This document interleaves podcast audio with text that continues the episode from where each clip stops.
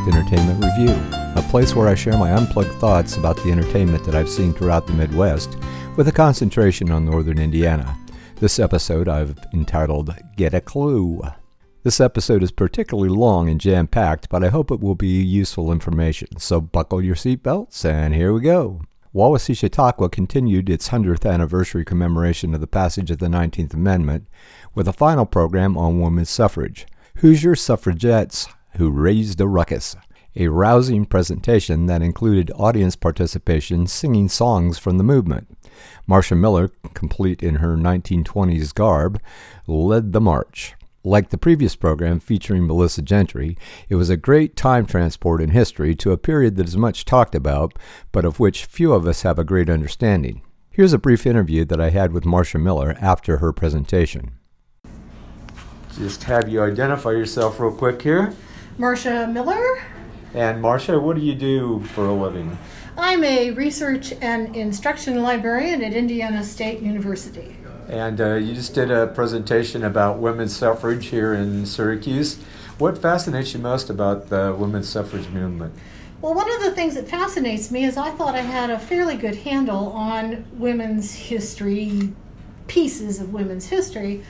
And when essentially I was asked to put a presentation together on Hoosier women suffragists a few years ago, and I said, okay. And the more I researched, the more I found, and the more fascinating it became, especially when I discovered some of the people who came out of Indiana into the national suffrage movement, like uh, Sewall and Harper and Gougar, and all of these people who did things in Indiana, but then really helped move the national movement along. I was just so impressed. We really had a number of firsts when it comes to women's suffrage in Indiana, including the 1851 state convention, which may have been the first state convention after the famous 1848 Seneca Falls convention that sort of got the national movement officially started.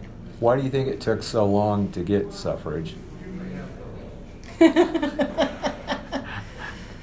Uh, it took a long time to get suffrage because, first of all, there were a lot of women who didn't know they needed suffrage. there were always men and women who didn't think that women could handle being able to vote. Uh-huh. And politics was full of men who had a lot of different agendas through the years. And one of the major ones along the way was prohibition, and a lot of the legislators in various states and, and the United States government were really worried that if women got the vote, because so many of them were already involved in the temperance and then prohibition movement, that they would immediately not have liquor. I mean, some of it, some of it was very petty, uh-huh. like that. Uh, others, again, truly felt that women just didn't need to have the vote. Uh, in fact, one of the reasons that Zerelda Wallace, wife of the governor, who was involved in temperance and then became involved in suffrage, was uh, who really became a strong suffrage person, is again a well-known woman. She got laughed at when she presented a case in front of the Indiana state legislature, which only made her more determined than ever to see that suffrage was moved along. Huh? So, what do you think uh, is the thing that most people don't know about suffrage, particularly suffrage in Indiana? Well, most people really don't necessarily think about the vote or the vote for women. Uh, this year, of course, there's been a big push to say that it has been 100 years since women got the vote because of the 19th Amendment being ratified, but that's such a tiny little soundbite. So much effort went into the movement, the campaign before we got the vote. What's happened since we got the vote has certainly gone up and down. There are still people who are fighting the ability to vote, voter fraud issues, not those not those because those are over overemphasized, but voter suppression issues.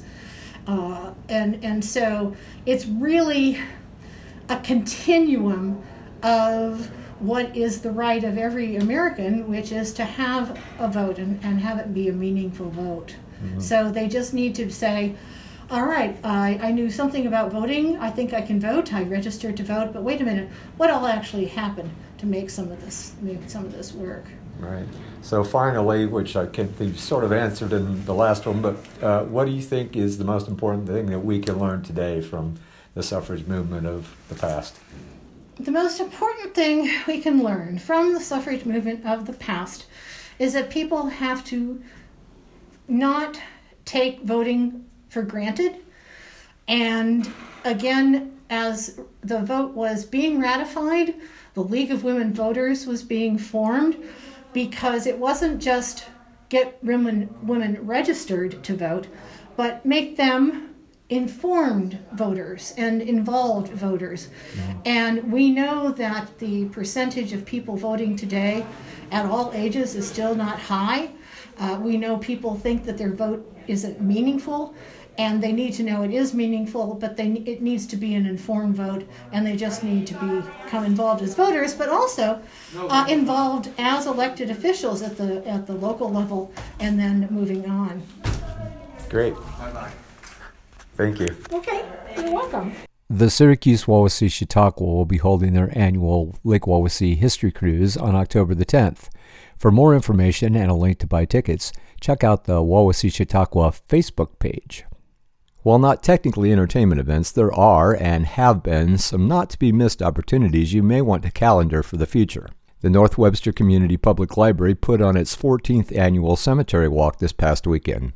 The Cemetery Walk is a great opportunity to introduce yourself to your neighbors of the past as various volunteer reenactors share a brief history of each person that they are portraying. Headed by the library's Adult Services Coordinator, Beth Smith, the event never fails to offer an informed and entertaining look at historical figures of all walks of life. Beth is, by the way, one of the best resources for the genealogist in the state, if not in the entire Midwest. Her dedication to the organized historical and genealogical resources is amazing, as is the library's collection of resources for such a small community. Noble County Historical Society will be hosting a similar event in October. The event is currently scheduled for Monday, October 19th, but may get moved back to the previous Saturday. Check with the Albion Public Library for updates. The event will take place at the Cosperville Cemetery, where I'm honored to say I have a third great grandfather, a veteran of the War of 1812, who lies buried there.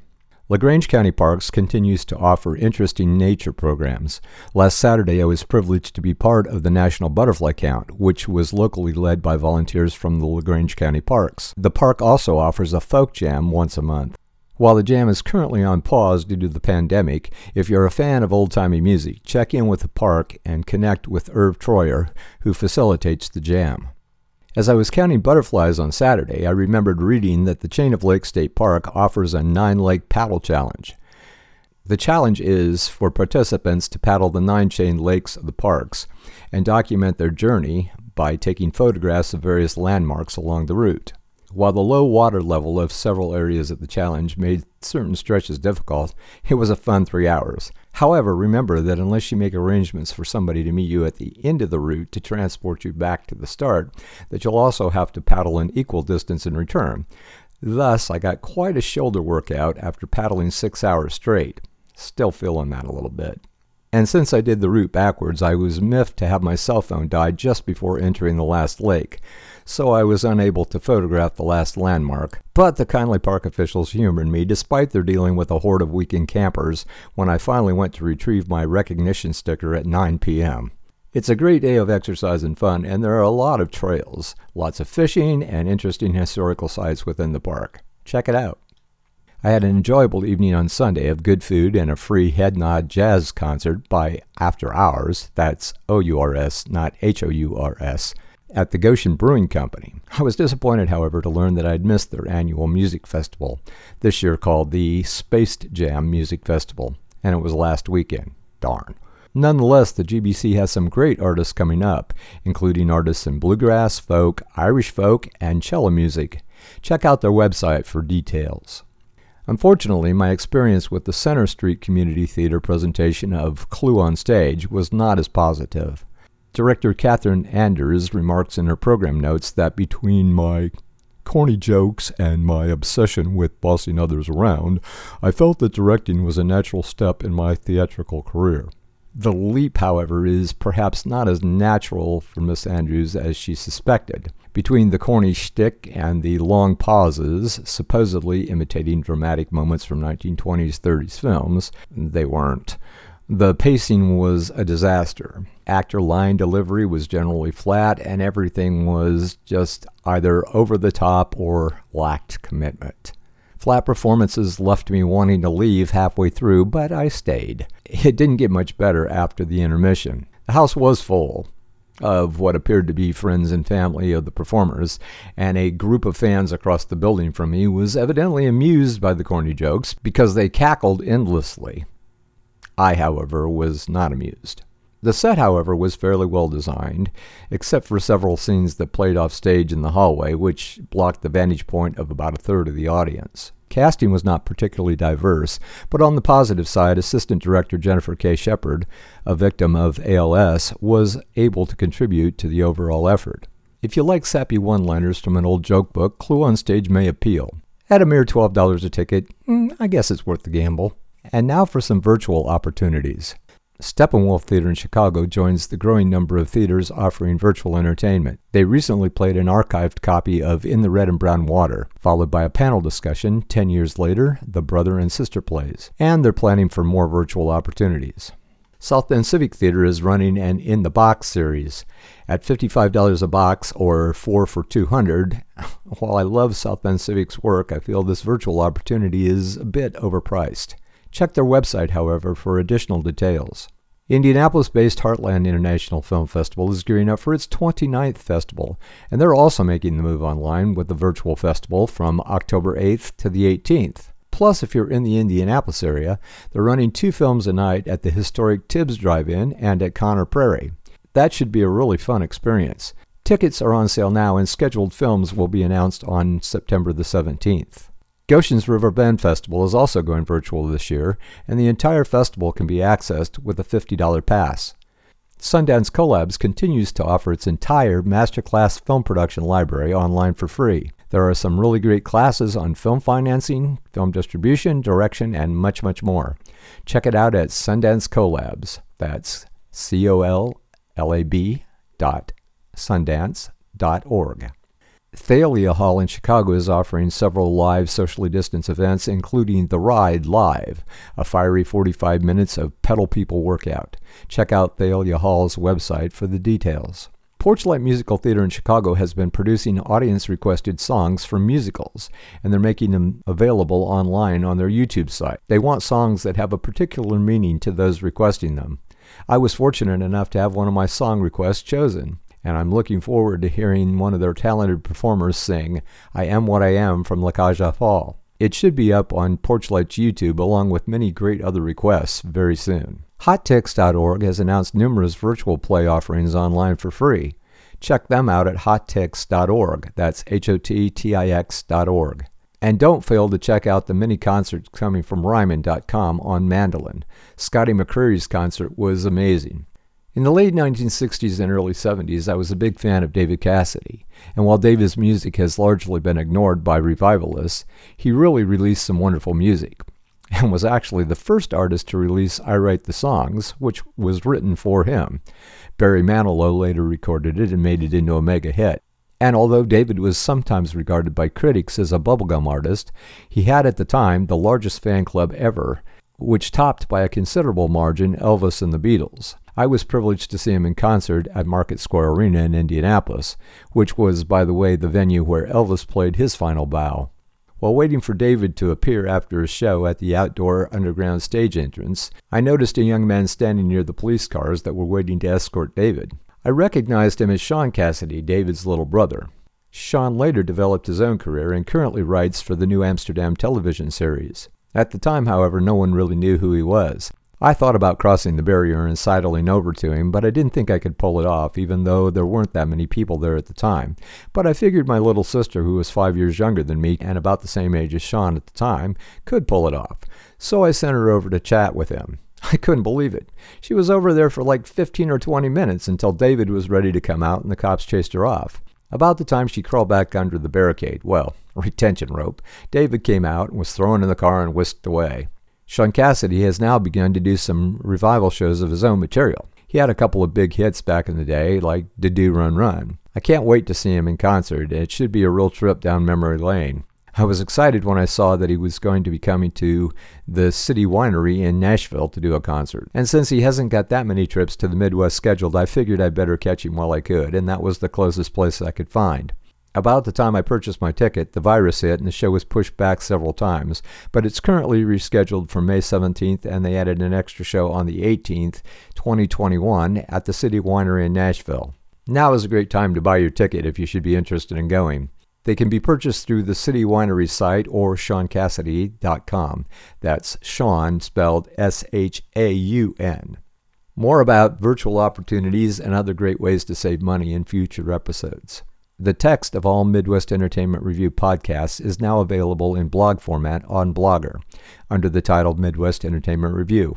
Catchy, hey. Anyway, if you have specific questions about area entertainment or you're a venue owner and would like me to review a show, Contact me, Michael L. Harris, by email at sastunmedia.com. That's S A S T U N M E D I A at gmail.com. To help offset the costs of this production, we gladly accept tips and donations. You can make a donation by going to sastunmedia.com, click on the podcast tab, and follow it to the Help Support This Program button to contribute. Michael L. Harris is a proud member of SAG AFTRA, and this podcast is produced under a SAG AFTRA collective bargaining agreement. The original music from this program was written, recorded, and produced by Mark McPeak. The opinions expressed herein are just that opinions. They're the opinions of Michael L. Harris at the time of production. They're not definitive and not intended to demean any person, production, or venue mentioned herein, and they're subject to change. This program is the property of Sastun Media and MLH Media LLC. It is copyright 2020 and all rights are reserved.